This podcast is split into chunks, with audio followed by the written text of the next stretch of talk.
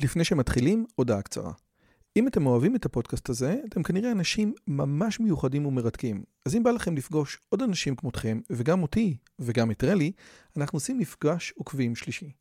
ביום חמישי, בתאריך ה-9 למאי 24, בין השעות 7.30 ל-11.30, אנחנו הולכים לקיים מפגש עוקבים שלישי בבית שלי בנופים בשומרון. מה בתוכנית?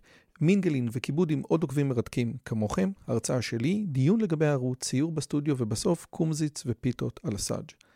הרשמה מראש היא חובה וניתן לעשות את זה בקישור שבתיאור הערוץ או לחפש את הלינק ביוטיוב. נשמח מאוד מאוד לראות אתכם. ועכשיו, לשיחה. מדען המחשבים דייקסטרה אמר פעם שהקשר בין מחשבים ומדעי המחשב זה כמו הקשר בין טלסקופ וכל מדע האסטרונומיה.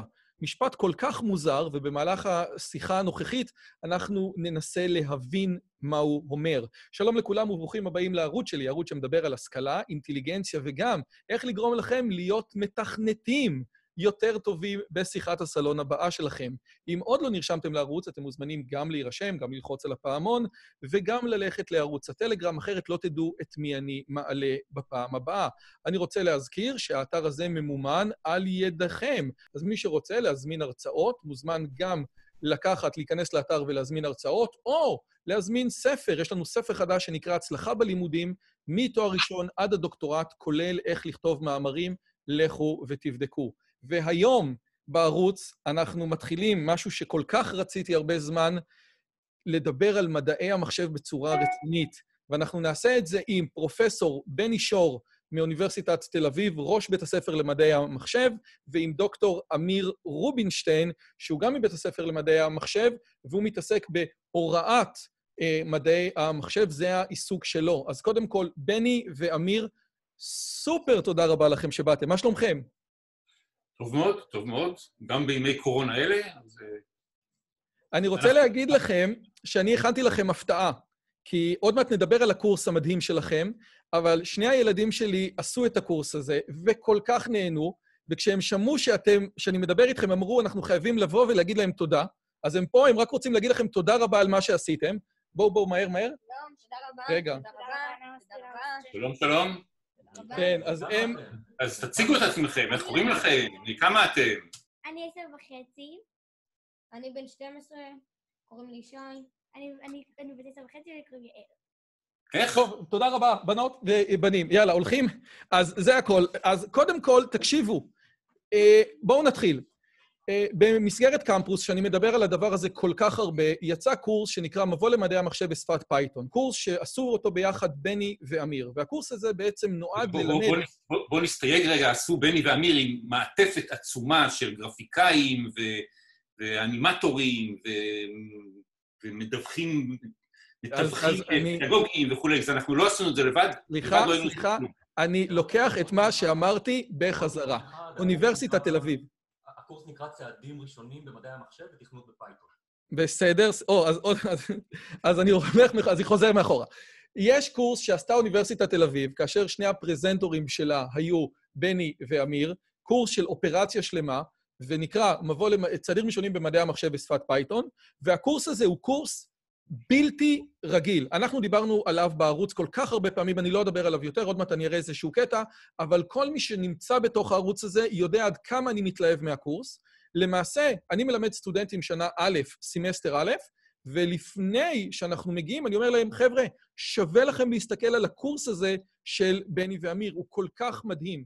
ואני חושב שמה שיפה בקורס הזה, זה שמצד אחד, ילדים או ילד בן 12 יכול לקחת אותו, ומהצד השני, הקורס הזה מדבר על דברים שהם די מורכבים. אני רוצה לתת איזושהי דוגמה אחת כדי שאנשים יבינו עד כמה הדברים האלה מורכבים, ואיזשהו קטע של בעיית השידוך היציב, זה חלק מתוך הקורס, אנחנו נראה איזשהו 20 שניות רק כדי שתבינו. שימו לב, לאמיר מסביר על אלגוריתם מאוד מאוד לא טריוויאלי במדעי המחשב.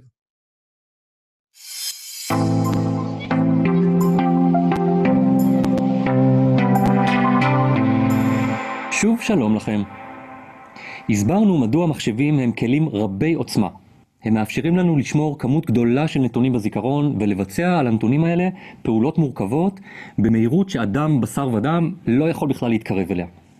לכן מחשבים יעילים כל כך בפתרון בעיות מסוגים שונים.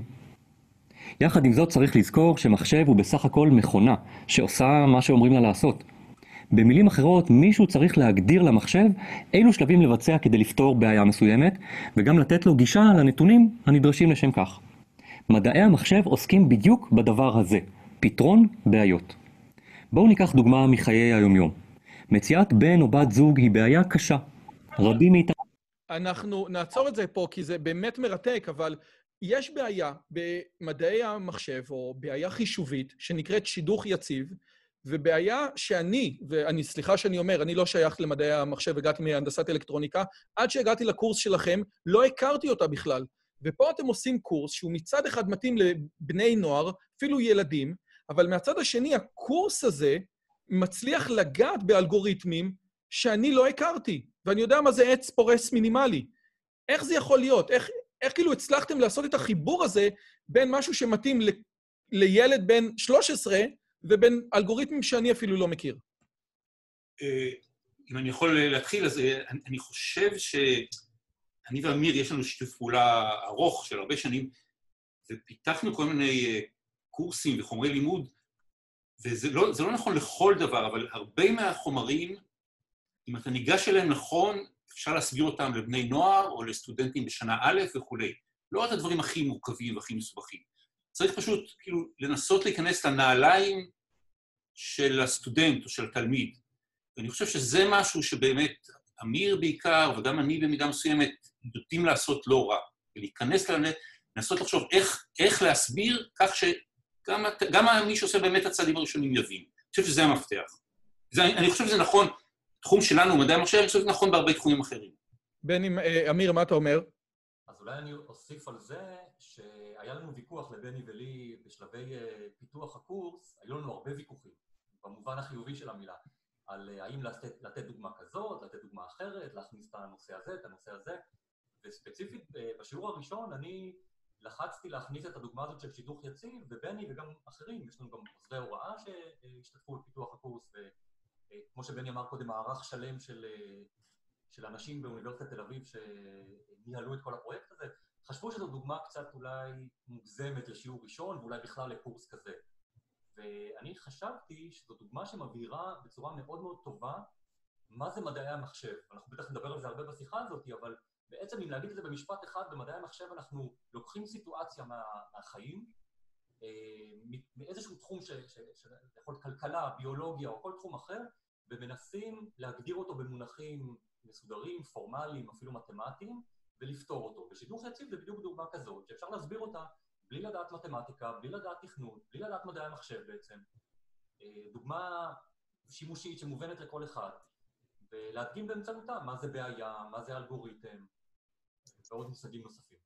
אוקיי, okay, אז, אז, אז קודם כל, אז יכול להיות שאיינשטיין צודק. זאת אומרת, כדי באמת לראות אם אתה מבין נושא, תנסה להסביר אותו לילד בן עשר. אם אתה יכול להבין אותו, אז אתה יכול באמת לחדד, מה שנקרא פיינמן טכניק, ואז הדבר הזה עובד. אני חושב שההקשר הזה של הבעיה הזאת, גם מי שבא לקחת את הקורס והוא עשה תואר, הוא עשה בגרות במחשבים והוא מגיע קצת מתנשא, ופתאום בום, הוא מקבל את השידוך יציב, אומר, רגע, רגע, רגע, זה לא מה שחשבתי, כן? זה, זה, אני חושב שזה גם נותן עוד איזה... איזה.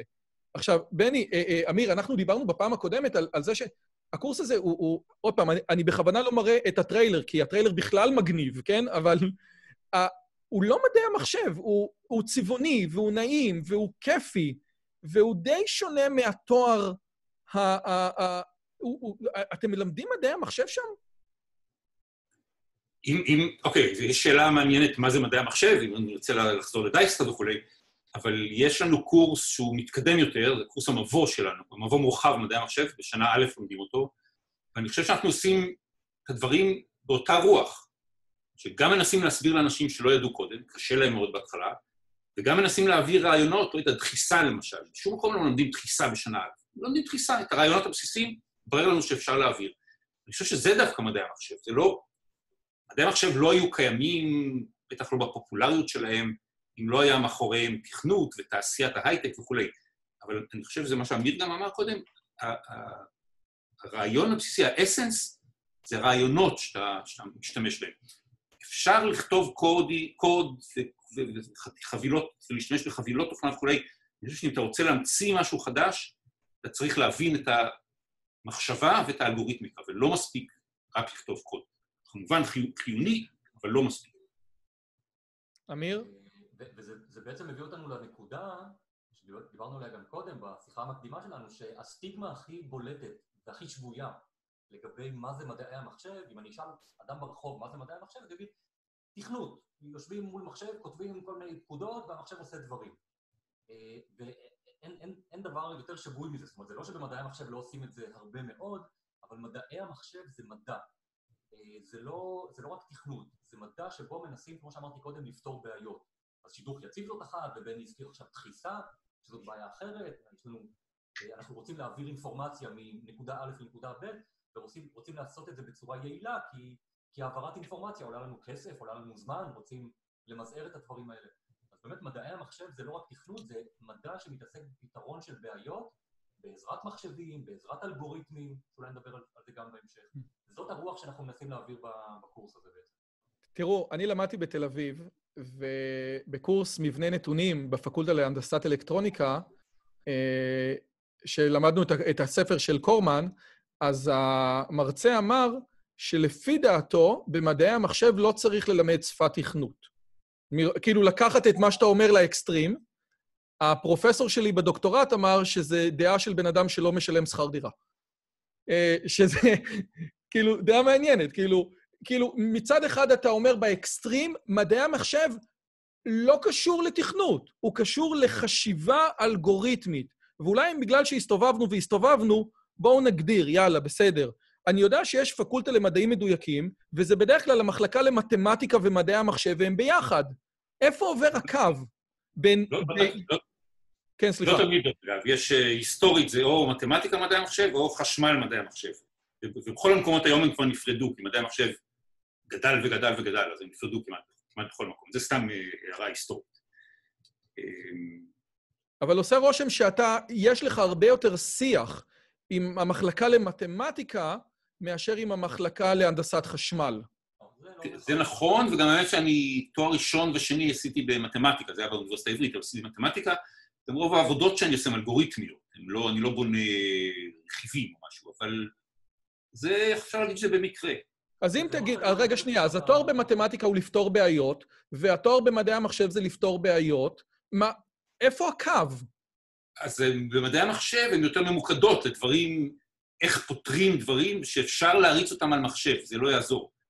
מתמטיקה, אתה יכול לעשות דברים לגמרי, אתה יודע, אה, השארת הרצף, אה, כל מיני דברים שהם באמת אבסטרקטיים אה, לחלוטין. אז אני חושב שמתמטיקה, יש לה פנים שהם יותר, יותר מופשטים מאשר מדעי המחשב, אם כי גם במדעי המחשב יש דברים מופשטים. ויש הרבה אנשים, נגיד, שהם ספר או מחלקה למדעי המחשב, שיכלו להיות באותו, באותו כסף, באותה מידה, יכלו להיות ב, אה, במחלקה למתמטיקה. אז באמת אין, זה מין קו כזה לא ברור, אין, אין שם איזה גדר אה, מובהקת. אנשים יכלו להיות פה, יכלו להיות פה. מצד שני, יש אנשים במחלקה למדעי המחשב שיכלו גם להיות בפקולטה להנדסת אה, חשמל. כלומר, זה מאוד תלוי באיזה תחום אתה עוסק. אם אתה מתעסק ברובוטיקה, יכול להיות שאתה עושה הרבה מתמטיקה וגם הרבה אה, אה, עניינים שקשורים לחומרה, אה, ולאלקטרוניקה, אז זה מאוד תלוי באיזה תחום אתה עושה. אכן, התחום הזה שנקרא מדעי המחשב זה תחום שהוא גם די צעיר יחסית למדעים האחרים, בוודאי מתמטיקה וגם פיזיקה וכימיה, המדעים המדויקים האחרים, תחום שקשה יחסית להגדיר אותו, הוא מאוד מגוון, כנראה יותר מהתחומים האחרים. באמת אה, אצלנו במחלקה, או בכל מחלקה למדעי המחשב, יש אנשים שיושבים דלת ליד דלת, אחד מתעסק בתיאוריה של אלגוריתמים והשני מתעסק בגיאומטריה חישובית או בהנדסת תוכנה, ולפעמים הקשר הוא די, אה, רחוק. אמ, אבל בעצם אולי אחד מהדברים שכן, אם אנחנו מנסים לשרטט את הקו, כמו ששאלת, בין מתמטיקה למדעי המחשב, זה שבמדעי המחשב אנחנו מתעסקים הרבה, לפחות בחלק מהתחומים במדעי המחשב, באלגוריתמים, במשהו שהוא קשור לתהליך חישובי ולהיבטים כמו למשל, אה, האם התהליך החישובי הזה אה, יעיל? כמה זמן הוא דורש? כמה משאבי זיכרון הוא דורש? איך אפשר לייעל אותו? האם אפשר אה, לייעל, את, נגיד, להאיץ את תהליך החישוב ואיזה מחיר אנחנו משלמים על זה. לפעמים משלמים מחיר, לדוגמה, של נכונות. אנחנו מתפשרים על זה שהאלגוריתם לפעמים, בסיכוי קטן, קטן, קטן מאוד, יטעה, אבל יסיים לרוץ תוך מספר שניות, בניגוד למשל לאלגוריתם שייקח לו לרוץ שנתיים, וייתן לי תמיד תשובה נכונה, יופי, מה, מה זה עוזר לי? זאת אומרת, במדעי המחשב יש בדרך כלל את ההיבט הדינמי הזה, האלגוריתמי, החישובי, התהליכי הזה. אני, אולי אפשר להגיד את זה ככה, שמדעי המחשב, כן, אני, אני מאוד אוהב את הדוגמאות של הרצף, כולם היום על הרצף, כן? אה, וזה באמת נכון, מדעי המחשב הם על הרצף, כאשר בצד ה... לא רוצה להגיד האוטיסטי, כן, אבל בצד היותר תיאורטי, אנחנו נדבר יותר עם החבר'ה של המחלקה למתמטיקה, ובצד היותר אפליקטיבי אנחנו כמעט יכולים להגיע אפילו לאלקטרוניקה או לחשמל, כאשר אחת התכונות המדהימות של המתמטיקה זה שהיא באה אלינו בדלת האחורית כל הזמן, כן? חשבנו שתורת המספרים זה הדבר הכי לא אפליקטיבי שיש. הרדי דיבר על זה, כן? ב-1940. קשה לי לדמיין שתורת המספרים יהיה משהו בה, וזה נהיה אבן הבסיס של תורת ההצפנה. חשבנו שטופולוגיה זה דבר חסר טעם לחלוטין, והיום ניתן לפתור בעיות ברובוטיקה. אז המתמטיקה בעצם. מגיעה לנו בדלת האחורית לכל מיני מקומות שחשבנו שהיא לא תגיע אלינו אף פעם, נכון? זה, זה, זה גם חלק מתוך הסיפור הזה. אבל, אבל לא יש... רק בדלת האחורית. לא רק בדלת האחורית, אה, זה נכון מה שאתה אומר, אבל לפעמים אה, זה גם, זה גם אה, מגיע אלינו... בדלת הקדמית? אנחנו, הרבה פעמים... תראה, במדעי המחשב אנחנו צריכים בסופו של דבר לכתוב, לפתח, אנחנו רוצים לפתח אלגוריתם שיפתור בעיה מסוימת, בסדר? אנחנו רוצים למצוא את הדרך הקצרה ביותר מסן פרנסיסקו לניו יורק. אה, נכון, כשאנחנו מפעילים את Waze או את גוגל מפס, אז אנחנו עושים, פותרים בעיות מהסוג הזה. העניין הוא שאתה לא יכול לגשת למחשב ולשאול אותו בשפה, בעברית, כן? לעמוד מול מחשב ולהגיד לו, איך אני מגיע הכי מהר לניו יורק? אתה צריך לדבר עם מחשב בשפה פורמלית. אה, שפת תכנות, אז יש לנו הרבה כאלה, נכון? פייתון ו-C ו-Java ו-C++ וכאלה. אבל הבסיס, קודם כל, לפני שאתה ניגש ממש לכתוב תוכנית מחשב, זה מידול של הבעיה. אתה צריך להפוך את הבעיה ליצור מתמטי פורמלי שאפשר לדבר באמצעותו עם מחשב. וכאן נכנסת המתמטיקה, כי כשאתה ממדל אה, בעיות, ולא משנה עכשיו אם זה מציאת מסלולים קצרים ביותר, או ריצוף של גנום, או בעיות בכלכלה, או בעיות בפיזיקה, או מה שלא תרצה, אתה צריך בסוף להשתמש במודלים מתמטיים, וכאן המתמטיקה נכנסת אה, בדלת הראשית. אני רוצה אולי להוסיף משהו אנקדוטלי קצת. אה, יש ספר של אה, מדע פופולרי של אסטרופיזיקאי בשם מריו ליביו, שם הספר זה האם אלוהים הוא מתמטיקאי. הוא נותן שם כל מיני דוגמאות של איך המתמטיקה מסבירה היטב את ה... בעיקר פיזיקה, אבל גם כימיה וכולי, וכמה היא נכנסת לנו לכל הזה, ולהשלים את האנקדוטה, אז הייתי, זכיתי לזה ש... להיות תלמיד בתיכון של אותו מריו ליביו. זה גם, בלי ספק, הוסיף לי לקריירה. אה, יפה, כי היה, היה תקופה שמריו ליביו... אגב, אני כתבתי בספר שלי, מהפכת ההשכלה, שמריו ליביו זה הוולטר לוין של ישראל. כן, אז אני... אה, הוא בהחלט... הוא דמות, אה, הוא דמות מדהימה. אגב, זה באמת נכון, אני בתור דוס, כפי שאתם רואים, דוס, אה, מאמין שאלוהים ברא את העולם הרבה יותר עם פאי ועם אי, ופחות עם המספר חמש, כן? זאת אומרת, אתה רואה את הדברים האלה הרבה יותר בטבע. אה, אבל אוקיי, בסדר, אז, אז, אז, בעצם מה שאתה אומר זה כזה דבר. אם אני חושב עכשיו, מתחיל לחשוב, איך אני מגיע, עזוב מסן פרנסיסקו לזה, בואו ניקח שאלה יותר מורכבת, איך אני מגיע מפתח תקווה להוד השרון, אז בסופו של דבר, אם אני אחשוב על זה מספיק זמן, אני אפתח את תורת הגרפים. כי האבסטרקציה של השאלה הזאת תהיה חייבת להביא אותי לתורת הגרפים. אתה, אתה מקבל? ויותר מזה, ברגע שאתה עושה אבסטרקציה, אבל זה באמת משהו שנכון גם במתמטיקה וגם מאוד במדעי המחשב, ברגע שאתה עושה אבסטרקציה ואתה מגלה שרשת של כבישים, יש הרבה במשותף לה ולרשת של חלבונים, ולרשת של מחשבים ולרשת חברתית, פייסבוק או אחרות, אתה פתאום, אה, כשאתה עושה אבסטרקציה, אתה מגלה את המכנה המשותף לרשת באשר היא. ומדעני מחשב ומתמטיקאים, זה מה שהם יודעים לעשות. נגיד אם ניקח את הדוגמה של תורת הגרפים, שזה התחום הזה שעוסק ברשתות למיניהן, אה, יש הרבה מאוד משפטים, הרבה מאוד תכונות והרבה מאוד אלגוריתמים במדעי המחשב שמתעסקים בגרפים, והם יכולים לעבוד גם על רשת חלבונים וגם על רשת אה, כבישים. זאת אומרת, אם אני מבין נכון, ועוד פעם, אני מגיע מהאבסטרקציה, זאת אומרת, אני אומר כזה דבר, אוקיי, יש נקודה שהיא פתח תקווה ויש נקודה שהיא הוד השרון, אבל יש הרבה נקודות ביניים, כן? כל מיני רחובות וצמתים, ופתאום אני רואה, אה, רק רגע, אבל זה רחוב שהוא חד-כיווני, אני יכול לנסוע בו מ-A ל-B, אבל לא מ-B ל-A, ואז פתאום אני, מק...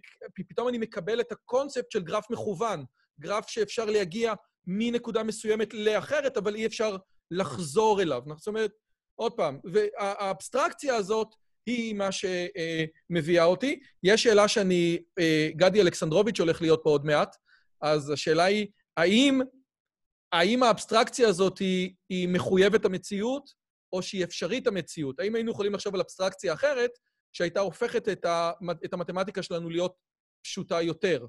זאת אומרת, הדוגמה הטובה ביותר, תחשבו על אינטגרל של עיגול בקורדינטות קרטזיות. זה, זה הגהנם.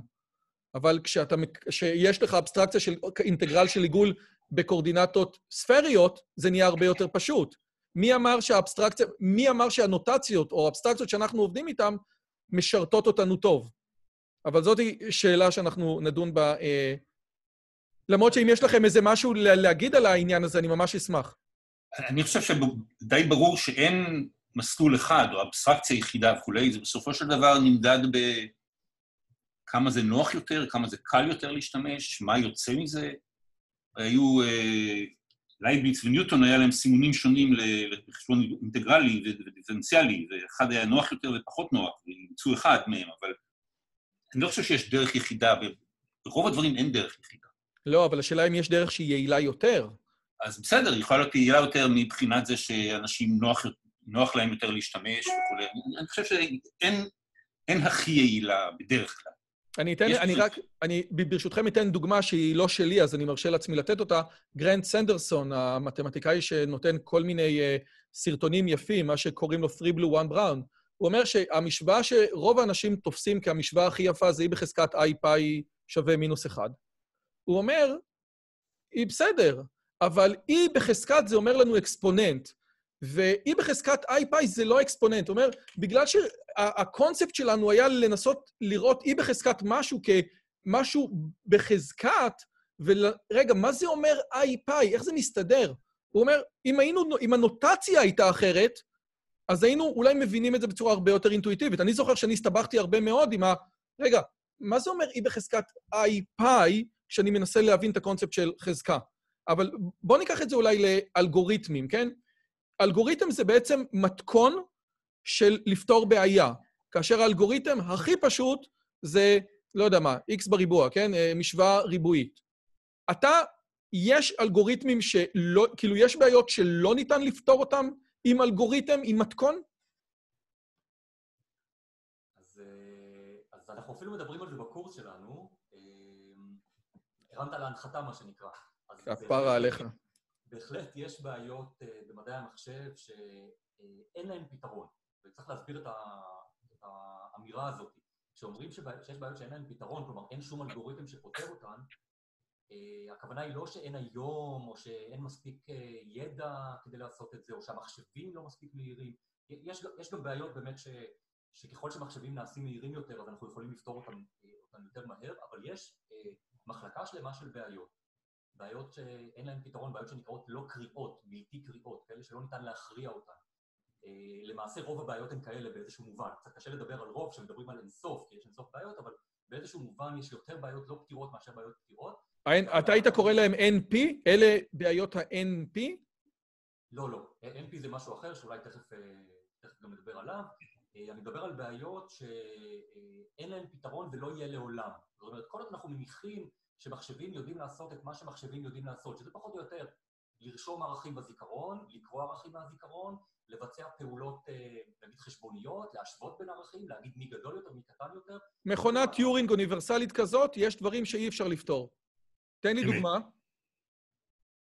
אז הבעיה הכי מפורסמת, בני, אתה רוצה... אוקיי, הבעיה הכי מפורסמת זה בעיית העצירה. אתה נותן למחשב תוכנית, תוכנה שהיא צריכה להריץ אותה, וקלט, נגיד 17 או משהו, אתה שואל האם התוכנית הזאת תעצור על הקלט 17 או על הקלט 80. מתברר שאי אפשר לפתור באופן אלגוריתמי את הבעיה הזאת. נשמע מאוד מפתיע, אבל אי אפשר. יכול להריץ את זה שנתיים, אם זה נעצר, אז זה נעצר, אבל אם זה לא נעצר, אתה לא יודע אם זה לא ייעצר עוד דקה, או שזה אף פעם לא ייעצר. אז זאת הבעיה הקלאסית של זה, ויש המון בעיות עם גוונים שונים של צביעות, של גרפים. אבל, אבל אני חייב להגיד, אני, אני ממש מצטער שאני שואל. אני מכיר את הסוכן הנוסע בתור NP, אבל זאת בעיה שאני מבין אותה, כן? הסוכן נוסע צריך לדעת את הדרך האופטימלית שלו. סבבה לגמרי. אני לא מבין את בעיית העצירה. סליחה שאני שואל, אתה יכול לתת לי דוגמה שאני יכול להתחבר אליה? למדת הנדסת אלקטרוניקה, אמרת, נכון? כן. אז, אז רצת תוכניות, נכון? כן. אז נגיד שיש לך תוכנית, ואתה נותן לתוכנית הזאת קלט שהוא מספר שלם, אוקיי? יש מצב כזה?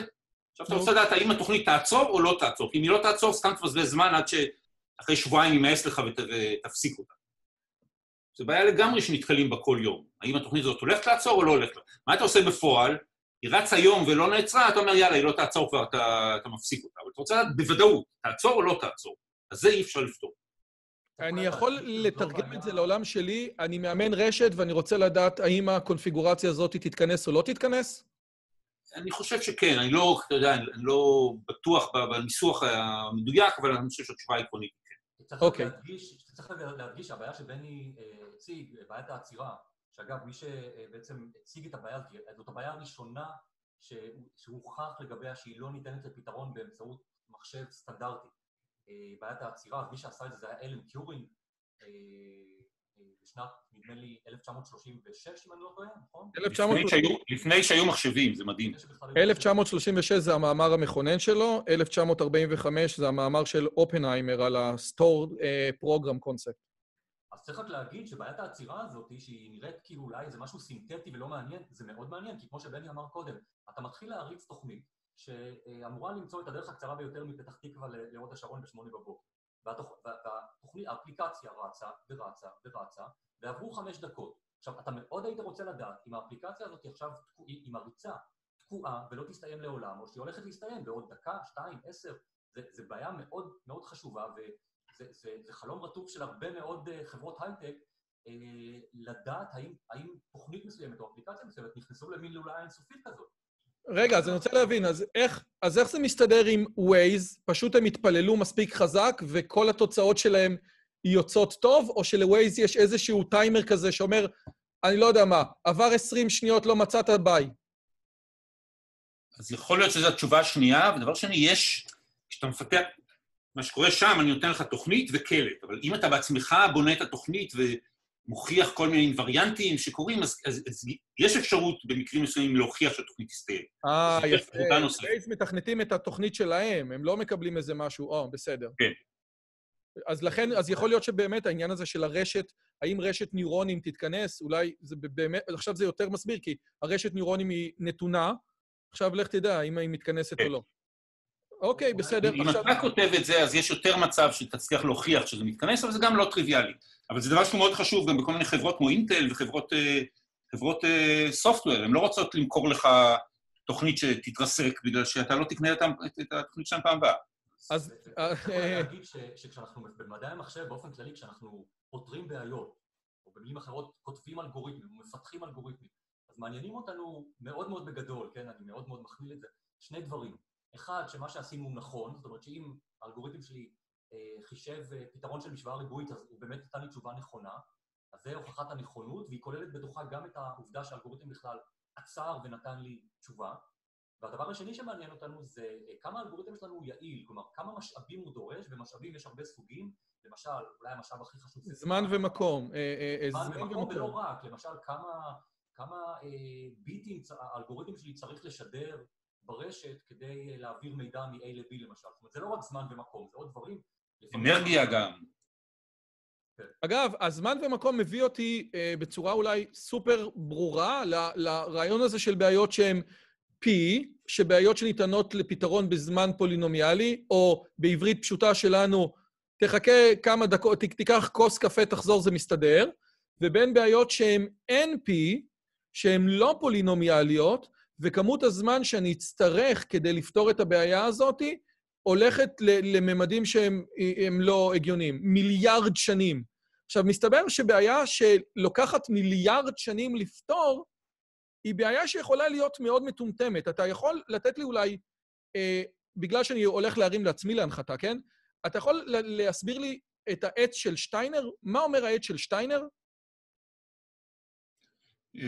בייסקלי יש לך אוסף של נקודות, uh, ואתה רוצה לחבר ביניהם, ליצור עץ, ושהאוסף, אורך, האורך של כל, ה, של כל הקשתות שם הוא קצר ביותר.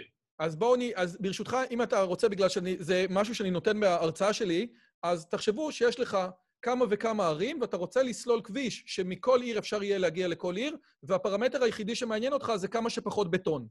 מה אתה עושה? ומסתבר שהבעיה הזאת היא מצד אחד לא פתירה, זאת אומרת, עבור שלוש נקודות זה, זה, זה אפשרי, עבור ארבע נקודות זה גם אפשרי, עבור חמישים נקודות זה לא הגיוני. כאילו... בוא, נבין, בוא נבין מה זה לא פתירה. באופן עקרוני, אמרנו 50 ערים, אני יכול לעשות את כל, 50, את כל האפשרויות שם. אבל זה ייקח המון זמן, זאת הבעיה. מה זה המון זמן, בני? המון זמן, אני לא יודע, פה 50, צריך לחשוב כמה זה, אבל זה, יכול להיות בטח שנים, עשרות שנים או יותר. אז אה, זה לא משהו מעשי, זאת, זאת הנקודה. זה כן פתיר, אם יש לך... אם אתה חי לנצח, אז אתה תצליח לפתור את זה, אבל רובנו לא חיים לנצח, אז uh, אנחנו... פשוט זה לא, זה לא יסתיים עם המחשב הכי מהיר שיש, לא יסתיים בימי חלקה. טוב, אז אני רוצה לשאול אותך שאלה על העט של שטיינר, כי זאת בעיה שאני התעסקתי איתה. את העט של שטיינר בצורה של מדעי המחשב, אי אפשר לפתור בצורה כמו שאתם אומרים. אבל מסתבר שאם אתה לוקח, אה, אה, אה, אם אתה לוקח פיסת, אה, פיסת עץ ודופק במסמרים בפרופורציות של הזה, של הערים, ומכניס את פיסת העץ עם המסמרים למי סבון, אז הסבון רוצה לייצר את השטח פנים המינימלי, והוא, כשאתה מוציא את העץ עם המסמרים, הוא ייצר לך את הגרף בדיוק. זאת אומרת, איך יכול להיות שמי סבון פותרים את הבעיה הזאת בשנייה, ואתה, בני, עם כל החישובים ועם כל היכולות שלך, אומר לי מיליארד שנה. זה, זה, זה מתח בלתי הגיוני, לא? בוא נהיה יותר בוטים. איך יכול להיות שמי סבון יותר חכמים ממני, נכון? ירחם השם. עד שאני הבאתי אותך לפודקאסט שלי, עכשיו אני אעליב אותך? אה, אבל אני חושב, אני לא בטוח במאה אחוז, בדיוק ראיתי איזו מצגת של מישהו קרוב לי, שעשה את זה, זה, זה המי סבון עובדים עם, לא יודע, חמש נקודות, עשר נקודות, אני לא חושב שהם עובדים, שהם נותנים לך את הפתרון האופטימלי בחמישים נקודות, למרות שיש את הכוחות שהם רוצים למזער, אבל אני חושב שזה לא יעבוד בהרבה נקודות. אני לא פיזיקאי, אה, אבל אני יכול לבדוק את זה, אבל זה לא יעזור לנו כרגע. אני חושב. שבהרבה נקודות זה לא, זה לא עובד. אבל למה שלא יש... תגיד לי משהו כזה? יש בעיות שמרחב החיפוש ביניהם הוא, שמרחב החיפוש שלהם הוא אינסופי, אבל לנו כבני אדם, כמו בעיות vision, יש יכולות אחרות שלמחשבים אין. עם כל הכבוד, בני ואמיר, מד... אה, מחשב זה לא בן אדם. יש יתרונות לכאן ולכאן, ואם אני אקח את הדיון למקום שקצת אה, אולי לא ציפית לו, אבל יש את כל ההתקדמות האדירה ב-Deep Learning, שהייתי אומר, זה שש שנים האחרונות או משהו. אה, זה רעיונות שהיו, קיימ, שהיו קיימות כבר, לא יודע, בשנות ה-80 של המאה הקודמת. 150, עד שמינסקי הרג אותם עם הספר שלו על הפרספטרון. פרספטרונס, אבל היה בשנות ה... אני חושב בשנות ה-80 היה הינטון, אה? שהיה מדען מחשב בריטי. הבק פרו, אה, הוא קנדי. כן, המקור הוא בריטי, אבל לא, לא, לא נתווכח על זה, אני לא בטוח. ה-back propagation הומצא בשנות ה-80, נכון מאוד. אוקיי. והוא דחף את זה, ואז ניסו את זה בכל מיני, לעומת יוריסטיקות אחרות, בבעיות נורא פשוטות, והוא תמיד היה הלוזר, הוא לא, הוא לא, הוא אף פעם לא ניצח. אמרו שזה מין שטות. ו-40 שנה יותר מאוחר, תוספת של מחשבים חזקים שהם לומדים, ותכנות, שזה גם חשוב, כי אחרת לא היינו עושים כלום פה בעניין הזה, פתאום התחילו לפתור Go ולפתור באמת בעיות ש... לזהות פנים, כאילו, דיברנו על זה לפני רגע, אבל דברים שבאמת אנחנו לא, לא ציפינו להם, אנחנו גם לא לגמרי מבינים איך זה עובד, הרבה אנשים עובדים על זה. אז אתה יודע, אה, אי אפשר לדעת מה אפשר לעשות, מה אי אפשר לעשות, אבל אה, יש הפתעות. האמת היא, עושה רושם אבל שבאמת Deep Learning או Neural Network, אגב, באחת ההרצאות שלו בגוגל, הוא סיפר על איזשהו אלגוריתם, והוא אומר את המשפט הבא. הוא אומר לו, הוא אומר, לקח לי 20 שנה ללמוד לעשות את האלגוריתם הזה מהיר פי אלף, ובזמן הזה המחשבים נהיו מהירים פי מיליון. אז, אה, אז אה, זה באמת נכון, אבל Deep Learning לא עושה מה שאמיר אומר. אמיר, כשהוא מדבר על אלגוריתם, ואתם מדברים על זה בתוך הקורס, אתם אומרים את המילה מתכון. מתכון. מתכון של משוואה ריבועית, מתכון של השידוך היציב, וכנראה יש בעיות, ו deep learning זה האימא של הבעיות האלה, או vision, שמתכון במובן הקלאסי שאמיר מנסה להסביר, לא עובד, נכון? אני מסכים, אוקיי, אנחנו לא מבינים, הוא עובד, אבל אנחנו לא מבינים איך הוא עובד. יש עכשיו, נכון, יש כאלה מין מתכונים שאתה מכוון, בונה רשת מהסוג הזה, מהסוג הזה, convolutional וכולי, והם כן עובדים, אבל אנחנו לא מבינים למה הם עובדים. אני מבחינתי, זה לא התחום שלי, אבל אני מבחינתי, זה אחד הדברים הכי מתסכלים שיש לנו. אתה עושה, אתה מלמד אלגוריתמים, שיבוץ, שידוך יציב, אני לא יודע מה, עץ פורס וכולי, אתה מבין מה, איך הוא עובד, אתה מבין מה הוא עושה. פה זה חצי מסתורי. אז יש, יש מין כאלה כללי, כללי אצבע מלמעלה, אבל אנחנו לא מבינים, מצד שני, זה עושה, זה עושה דברים. אמיר, אתה מסכים או אתה לא מסכים עם בני? כי נראה לי שאתה לא חושב שזה מתכון. אתה, יש בזה משהו אחר שם. או בוודאי יש לו מתכון כמו שאתה לימדת בקורס. אז, אז כן, אז אולי נגיד בשתי מילים משהו על ההבדל בין האלגוריתמים הקלאסיים, המתכונים האלה שדיברנו עליהם עד עכשיו, לבין מה שעושים בתחום של למידה חישובית ובינה מלאכותית וכל התחומים האלה. אני, אני ממש לא מבין גדול בתחום, ואני חושב שגם בני, בני מבין יותר ממני, אבל הוא גם לא חוקר בתחום הזה. אגב, תראו איזה ספר הבאתי פה, כן? זה ה-Ian Godfellow, כן? זה ה... על זה התערבתי עם הפרופסור שלי, זה הספר של Deep Learning של יהושע בניגו ואיין גודפלו, אם טראמפ זוכה בבחירות של 2016, והוא... ניצחתי, אז הוא הביא לי את זה. חבל שניצחת. אם אתה רוצה, אני מוכן להתערב, יש לי עוד ספר, אני מוכן להתערב איתך שוב. אני רוצה עוד איזה ספר, בני. אני קצת פוחד להתערב על זה, אני חושב. על כל פנים, אז אנחנו באמת במדעי המחשב, בכל, בכל הקורסים הקלאסיים, מלמדים איך לפתור בעיות כמו שדיברנו עד עכשיו. ב machine learning ובבינה מלאכותית קורה משהו קצת אחר שם. אנחנו בעצם, אם ננסח את זה בצורה מאוד מאוד כוללנית, אנחנו בעצם נותנים לתוכנית מחשב אינסטינקט של סקרנות, אינסטינקט של למידה. אנחנו אומרים לתוכנית מחשב, תשמעי, אני עכשיו הולך לתת לך מיליון תמונות. חלק מהם של חתולים, חלק מהם של כלבים. אני הולך להגיד לך מי חתול ומי כלב, ואת תעשי מה, ש... מה שאת רוצה עם התמונות האלה, ואחר כך אני אבחן אותך. אני אתן לך תמונה ואני לא אגיד לך אם זה חתול או כלב, ואת תצטרכי להגיד לי מתוך מה שלמדת, כן, להגיד לי אם זה חתול או כלב. אנחנו בעצם בניגוד לאלגוריתמיקה קלאסית, שאנחנו כותבים בדיוק את הפקודות, אנחנו אומרים למחשב שאתה תקבל את המשוואה הריבועית, אתה תעשה כך וכך וכך ותיתן לנו את הפתרון. פה אנחנו אומרים משהו אחר, אנחנו אומרים, אני, אני לא יודע איך לפתור את הבעיה, אני לא אומר לתוכנית איך לעשות את זה, אני רק בעצם נותן לה את, ה, את הדוגמאות ומצפה שהיא תלמד. ובמובן הזה Deep Learning ורשתות נוירונים וכל הדברים האלה, זה צעד אל עבר אה, שוב, אני קצת לוקח את הדיון למקומות יותר פילוסופיים, זה קצת איזשהו צעד, נגיד, אחת השאלות הפילוסופיות בהקשר של מדעי המחשב זה האם, האם המוח הוא בעצם מכונת טיורינג, האם המוח הוא בעצם אה, מחשב מאוד מאוד מאוד מאוד מורכב, או שיש שם משהו מעבר. אז אם נעזוב שנייה את השאלה של אה, גוף ונפש ונשמה ודברים כאלה, ונתמקד רק בהבדל בין אלגוריתמיקה קלאסית לבין אלגוריתמים לומדים, אז יש אנשים שחושבים שבינה מלאכותית זה בעצם משהו שהוא צעד אל עבר אה, מה שהמוח שלנו עושה, שזה פשוט ללמוד, ללמוד לדבר, ללמוד לסווג אה, חתולים וכלבים, ללמוד לרכוב על אופניים. זה, זה באמת סוג שונה של אלגוריתמים, שכמו שבני אמר קודם, אנחנו לא ממש מבינים איך הם עובדים, אבל הם עובדים, זה חלק מהמקרה. בני, אתה רוצה להגיד משהו?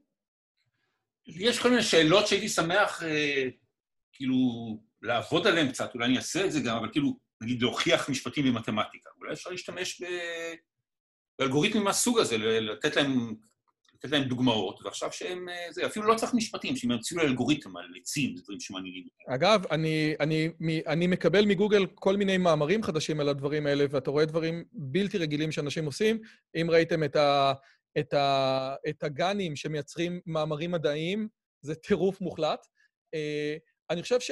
ואני אומר בהרצאות שלי, כי אני מדבר הרבה על אינטליגנציה מלאכותית, ומה שמעניין אותי זה לא רק האספקט המתמטי, או האספקט התכנותי שלה, שאני מתעסק בו גם, אבל האספקט הפילוסופי. ואני חושב שהמתח הגדול הוא זה שיש בעיות שבן אדם לעולם לא יוכל לעשות, ומחשבים עושים במיליארדית השנייה. הדוגמה הכי פשוטה זה כפל של שני מספרים של 64 ביט אחד בשני, ויש בעיות שהמחשבים הכי טובים לא יודעים לעשות, וילד עם פיגור שכלי יכול לעשות. והמתח הזה הוא... צריך להגיד שהרבה בעיות כאלה, אה, חשבנו בעבר שאי אפשר לפתור אותן, ואז גילינו שאפשר. ואז כל, בכל שלב כזה ההגדרה של מה מותר נכון. האדם מן המכונה משתנה. כן. פעם זה היה לנצח במשחק שחמט, היום... אחרי זה בגו. כן, אחר כך זה גו, ואחר כך בכל פעם אנחנו אומרים... אגב, נכון, יש כאלה שאומרים שאינטליגנציה מלאכותית זה כל מה שהמחשב עוד לא יכול לעשות. כאילו, נכון, אנחנו דוחפים את זה קדימה. אני רוצה, אה, תקשיבו, השיחה איתכם היא מרתקת, אבל אני חייב להיות ממוקד. זה, זה, זה סופר מרתק, אבל sorry, יש לנו אה, דברים לעשות. אה, אני רוצה לקחת את זה למקום של בני, בתור הבירוקרט או, או ראש בית הספר למדעי המחשב. אתה מוציא קורס מדהים, ונניח הקורס שהוצאת עכשיו של צעדים ראשונים במדעי המחשב בשפת פייתון מתאים לילדים. קול קורא 4 של מל"ג מוציא לא מעט קורסים ברמה סופר גבוהה. הטכניון ותל אביב, כן? יש כאלה שקוראים לזה קול קורא אה, אביב צנזור, אבל זה עניין אחר שלהם. מוציאים קורסים...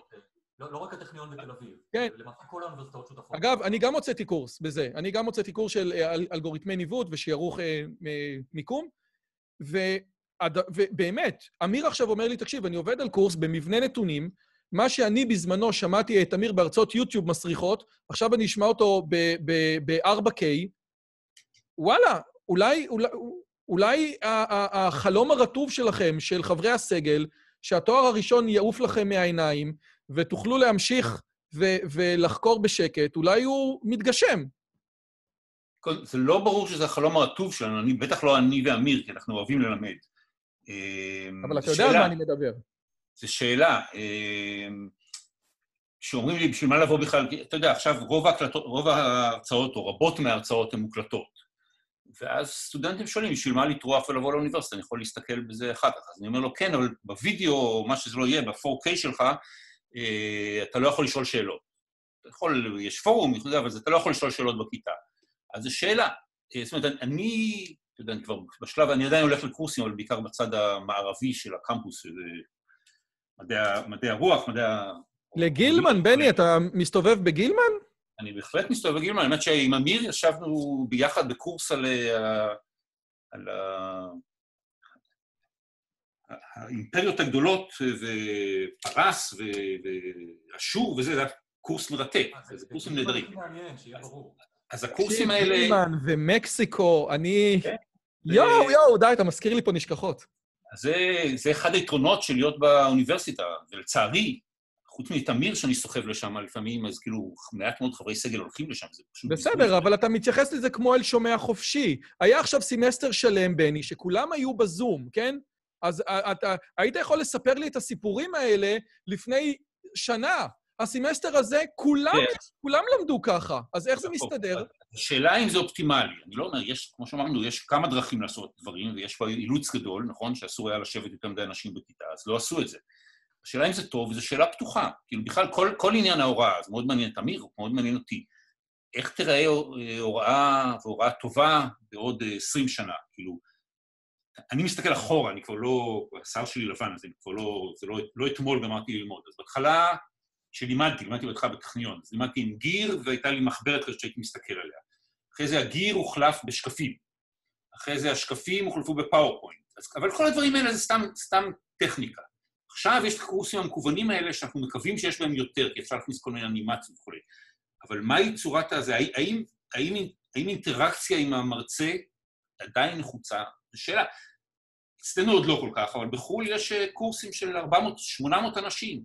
והם צריכים להעביר איזה משהו שירשום שהם נכנסו לכיתה. זה טוב, זה לא טוב, כאילו, בקורס של 800 אנשים, אף אחד לא שואל שאלות, נכון? נו, אז עוד יותר. אז אני מסכים, אני לא יודע, אני לא יודע, אנחנו לא יודעים. אם אני אומר לך, תקשיב טוב, הרי MIT בשנת 2005 פתחה את ה-Open Courseware. MIT פתחה את כל התוכניות שלה למדעי המחשב, כולל הכל. אתה יכול, אני יכול ללמוד אצל מינסקי.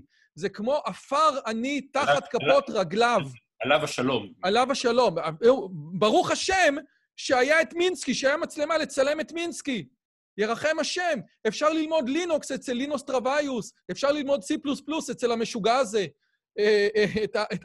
אה, אתה באמת אומר שה, ש, שהיכולת שלי ללמוד אלגברה ליניארית, כן, את, אצל, ה, אצל הגילברט סטרנג מ-MIT. אז מה אם אני לא יכול לשאול שאלות? בני, תראה איזה גדולים, ענקי עולם, צדיקים. אתה צודק, ויש את המודלים של כיתה הפוכה וכולי, אני לא אומר שאין יתרון לזה, יש יתרון, אבל אני חושב ש...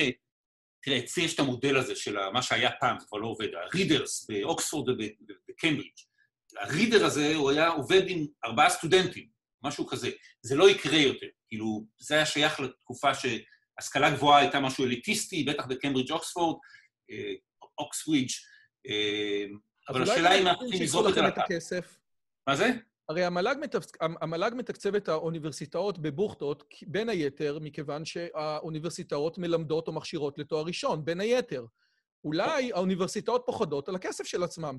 כאשר אתה לא נותן לי, אתה בעצמך עכשיו, בשיחה, לא נותן לי איזושהי תורה מנומקת למה זה לא טוב, וכשאני אומר לך גילברט סטרנג, אז העיניים שלך נפתחות, ואתה אומר, בואנה, אם אתה זוכה ללמוד אצל גילברט סטרנג, ואני אומר לך, תקשיב טוב, אני, אני ראיתי את ההרצאות שלו, אף אחד בכיתה לא שואל שאלות. איך אני איתך? אה, לא ברור. קודם כל, לא ברור מה, מה תרבות השאלת, שאלת השאלות ב-MIT. הרצאות מ-2018, אה, כן. מתמטיקה מתקדמת ל deep learning, אנשים לא שואלים שאלות. איך אני אוקיי. איתך? אה, אז במה זה שונה ממני שאני נמצא בשומרון ולוקח אותו? זה מאוד מעציב, נכון? כאילו, מה, מה, מה הטעם, מה הטעם בדברים האלה? יכול להיות שלא, שלא צריך את כל זה, אבל אני עדיין מאמין גדול באינטראקציה אנושית. יכול להיות שעוד 20 שנה זה כבר לא יהיה לעניין. טוב, אמיר, אני, אני חייב לשאול אותך, כי אתה יותר בגיל שלי, כן? אתה, אין לך עדיין כל כך שיער לבן. אה, תשמע, כל הדיון הזה בדקות האחרונות אה, התעלם ממשהו שהרבה פעמים אנחנו באקדמיה לא שמים לב אליו, וזה שהוראה ולמידה, יש להם גם את המישור הרגשי, המישור הפסיכולוגי, שאנחנו הרבה פעמים מתעלמים ממנו.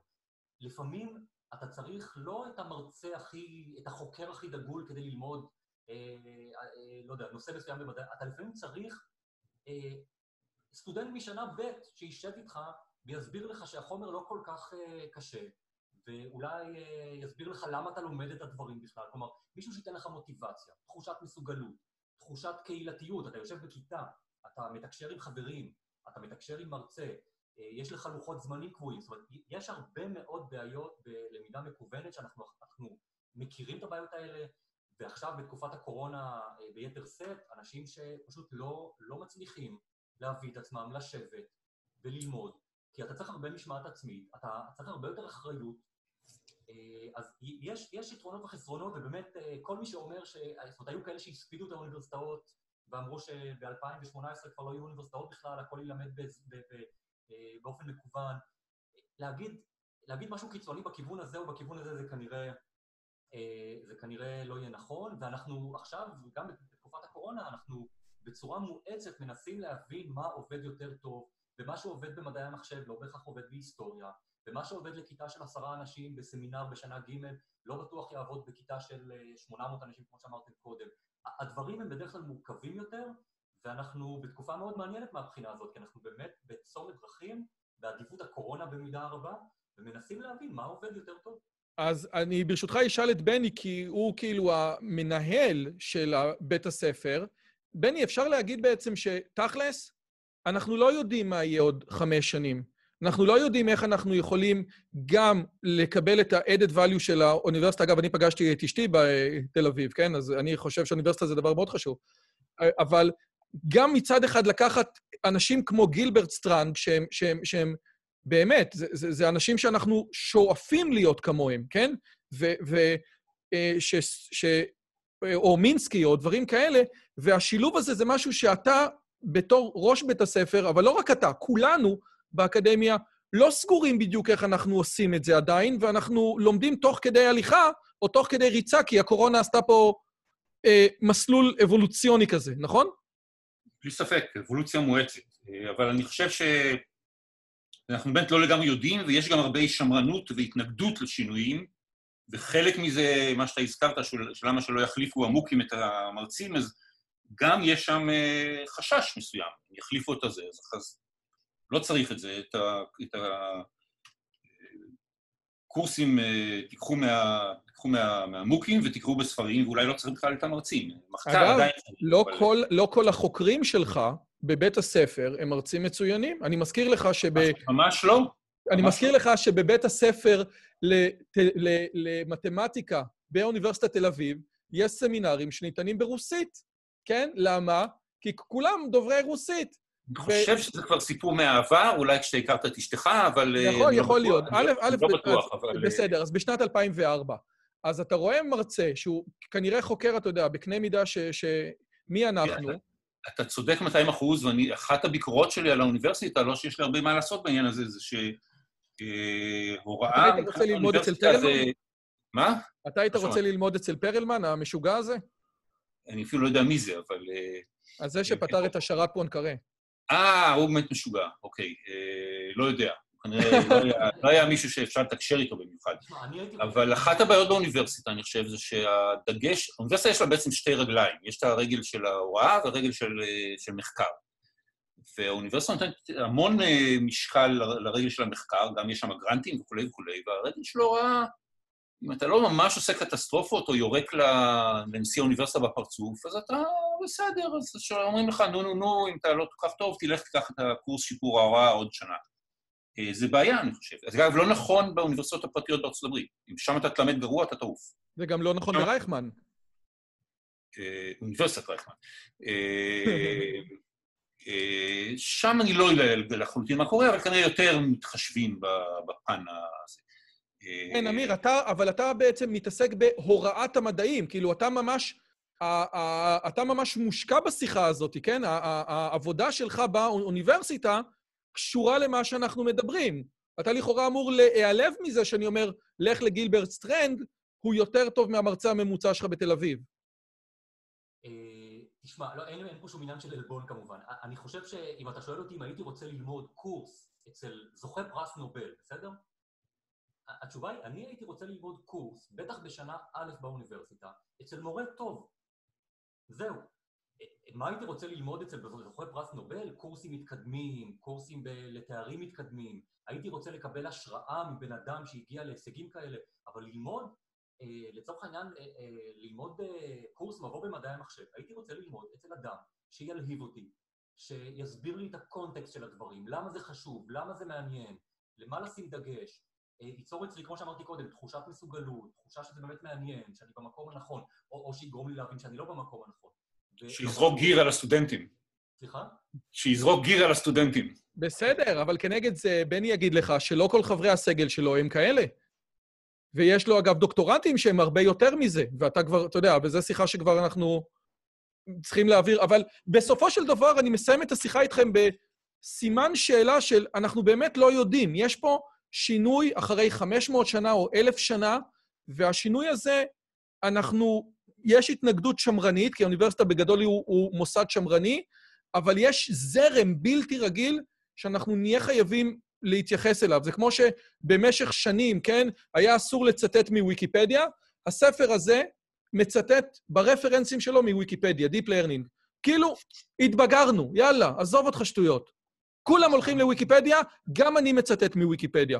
וזה אחד הספרים החשובים ביותר שנכתבו. אז כאילו, אולי באמת אנחנו צריכים להתבגר באיזשהו אופן. אתה איתי? אני חושב שחלק מההתבגרות הזאת זה אולי להבין שהמושג מרצה הוא קצת אה, מיושן. אם בעבר באמת מקור הידע היה אנשים שהעבירו הרצאות, אני חושב שהיום מרצים לאט לאט, זה עוד לא כל כך קורה, אבל זה קורה לאט לאט, הופכים אה, להיות משהו שהוא בין מרצה למדריך, נקרא לזה ככה.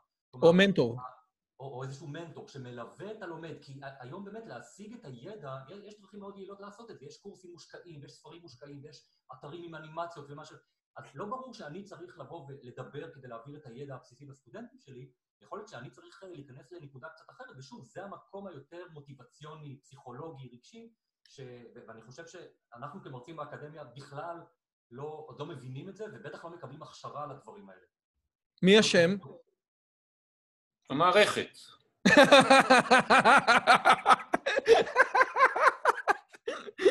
למי לשלוח מכתב תלונה, בני? תשמע, מי, מי אשם בזה שאורגניזם ביולוגי לא מותאם ל- לסביבה אה, שהולכת ומתחממת?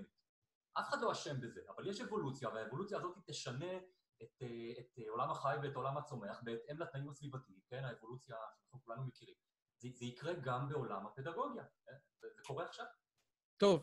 לא, אני, אני חושב שבאמת, העניין הוא שהאוניברסיטה, הנהלת האוניברסיטה לא כל כך, לא, זה חשוב לה, אבל כאילו ברמה הצהרתית. אבל תכלס, שידאגו גם לזה ש, שרוצים הנחי... אה, שהמרצה הוא יהיה מרצה ומדריך מעולה, לפחות בארץ, במערכת שקיימת, זה לא קורה. אולי הקרקע נשמטת לאוניברסיטה מתחת לרגליים? או היא מרגישה שאולי חלק מהקרקע נשמטת, אולי החלק של התואר ראשון? אני חושב שאצלנו, אני לא רוצה לדבר על...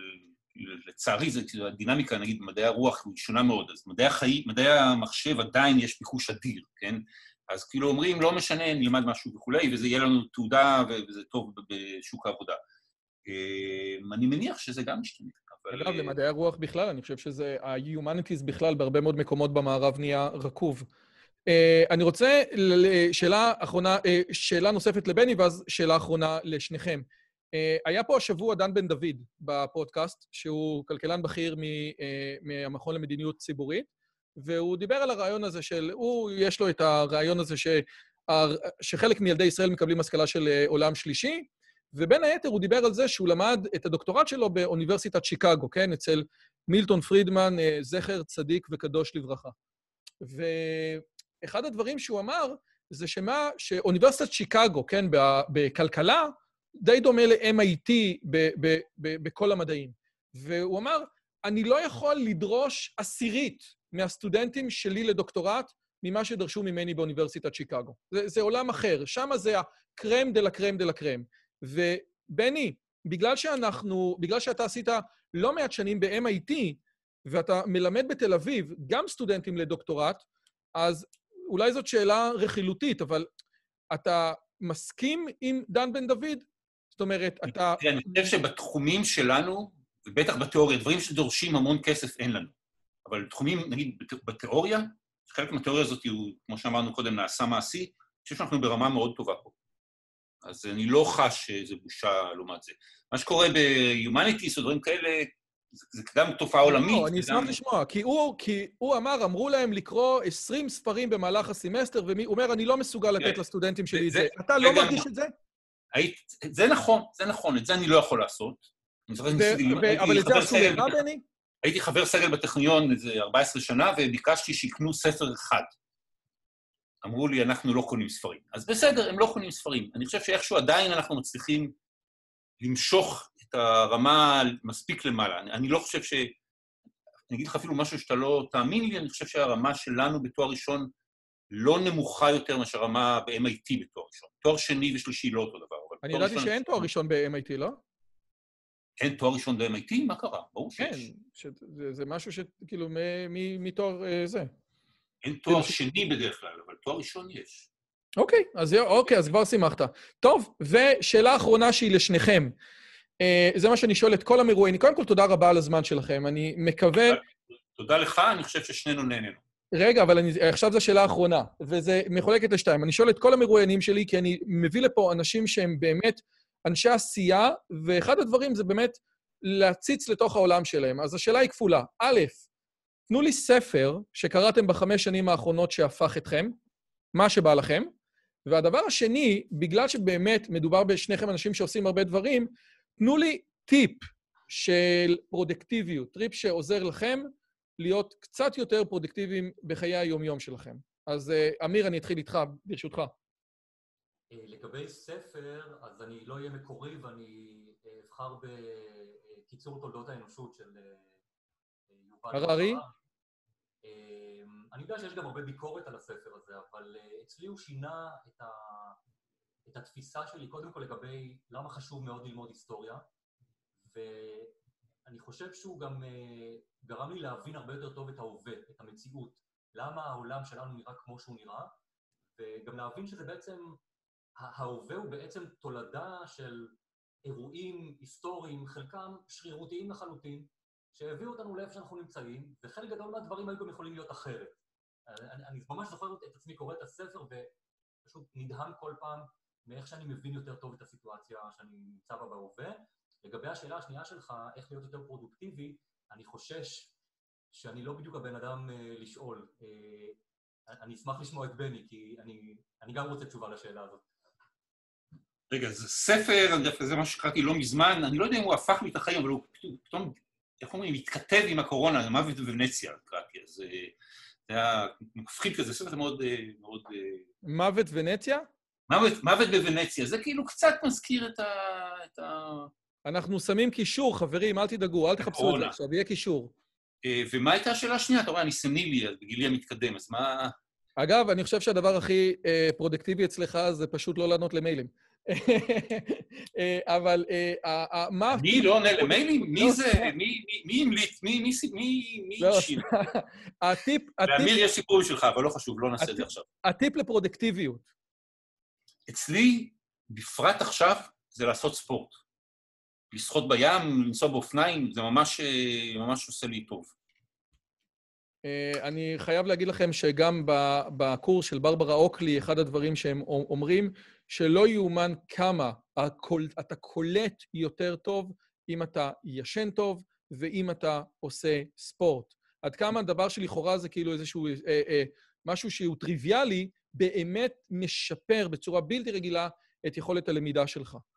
אז... אני זוכר אה, שהייתי בתואר ראשון, למדתי מתמטיקה באוניברסיטה העברית, נתנו לנו שם איזה גיליון שאלות כאלה מאוד מסובכות וזה, אני זוכר שחיתי שם בבריכה ופוף, לפחות שתיים או שלוש מהשאלות, הבנתי איך פותרים אותן. זה... טוב, תודה רבה. אמיר, אתה רוצה להגיד משהו אחרון לפני שאנחנו אה, הולכים וזה? בני הזכיר קודם איזה אנקדוטה, אז אה, אמרת שבני לא עונה למיילים, יכול להיות שמי שצופה בהקלטה של אה, של השיחה הזאת, אז לא יודע שניסינו לארגן את השיחה הזאת כמה וכמה פעמים, וכל פעם אה, באשמתו של מישהו אחר אה, זה לא הצליח. אני, המנחה שלי בדוקטורט היה בני, ואני פניתי אליו לפני משהו כמו עשר שנים, 2010 או משהו כזה במייל, וביקשתי להיפגש איתו ולראות אם יש תחום עניין משותפים, והוא לא ענה. וכשאמרתי קודם, אפרופו הספר של יובל הררי, אה, על אה, השתלשלות אירועים חצי מקרית, יכולתי בקלות גם פשוט לעזוב את זה ולעבור הלאה. והחלטתי לשלוח לו עוד מייל, ולמייל השני הוא ענה, והשאר היסטוריה, כמו שאומרים. אז אה, כן. אני תמיד אומר לסטודנטים שלי, מייל שלא קיבלתם עליו תשובה אחרי 72 שעות, הסיכוי שתקבלו עליו תשובה הוא אפס. תשלחו שוב. מסכים לחלוטין. חברים, בני, אמיר, תודה רבה לכם. תודה רבה על כל העבודה המדהימה שאתם עושים כדי לחנך ולעודד ולהשכיל את גם ילדי ישראל, שזה הילדים שלי, וגם את סטודנטי ישראל, לגבי התחום הכל כך נפלא ומדהים הזה שנקרא מדעי המחשב. ממש תודה על הזמן, ואני מקווה שמפה אנחנו נמשיך סדרה של ראיונות על המתמטיקה ועל הפילוסופיה ועל האלגוריתמיקה של מדעי המחשב, אז ממש תודה. שלח לנו לינק, שלח לנו לינק לסדרה שלך, כי אני לא הייתי... האמת היא, מה שיצטרך, אני אצטרך שתעזור לי, כי אני ביקשתי מכמה אנשים אצלך במחלקה להתראיין, והם אמרו לי שהם לא אה, מתראיינים. אז אולי עם הבקשה שלך זה יעזור לי. מה אתה חושב שאני פה, מ"כ בצנחנים? עושים מה שהם רוצים. אבל תשלח לינק לזה שלך, אוקיי? בשמחה. חברים, תודה רבה רבה לכם. אם הגעתם עד לכאן, מגיע לכם כל הכבוד. אז תנו לי להגיד לכם שלושה דברים קצרים. הדבר הראשון, אם שמעתם משהו בשיחה שמעניין אתכם, שאתם רוצים לקחת הלאה, פשוט ספרו אותו לאנשים אחרים. משהו מעניין שאני אמרתי, משהו מעניין שהאורח שלי אמר, איזשהו רעיון שאתם רוצים לקחת איתכם לחיים, פשוט ספרו אותו לחבר או לחברה. זאת הדרך הטובה ביותר לזכור את הרעיונות מתוך השיחות האלה. הדבר השני, אם אתם רוצים לקחת חלק בקהילה שלנו ולפגוש ולדבר עם אנשים כמוכם, אתם מוזמנים לערוץ הטלגרם שלנו, שווה לכם מאוד. פשוט תראו עוד אנשים שמתעניינים מדברים מגניבים בדיוק כמוכם. והדבר האחרון, אם אתם יכולים, דרגו את הערוץ שלנו באפליקציית הפודקאסטים שלכם, זה יכול להיות בספוטיפיי, באפל פודקאסט או בגוגל פודקאסט, זה תהליך קצר של שתי שניות, הוא מאוד מאוד יעזור לנו להפיץ את הבשורה הלאה. שיהיה לכם כיף גדול וכיף בשיחה הבאה.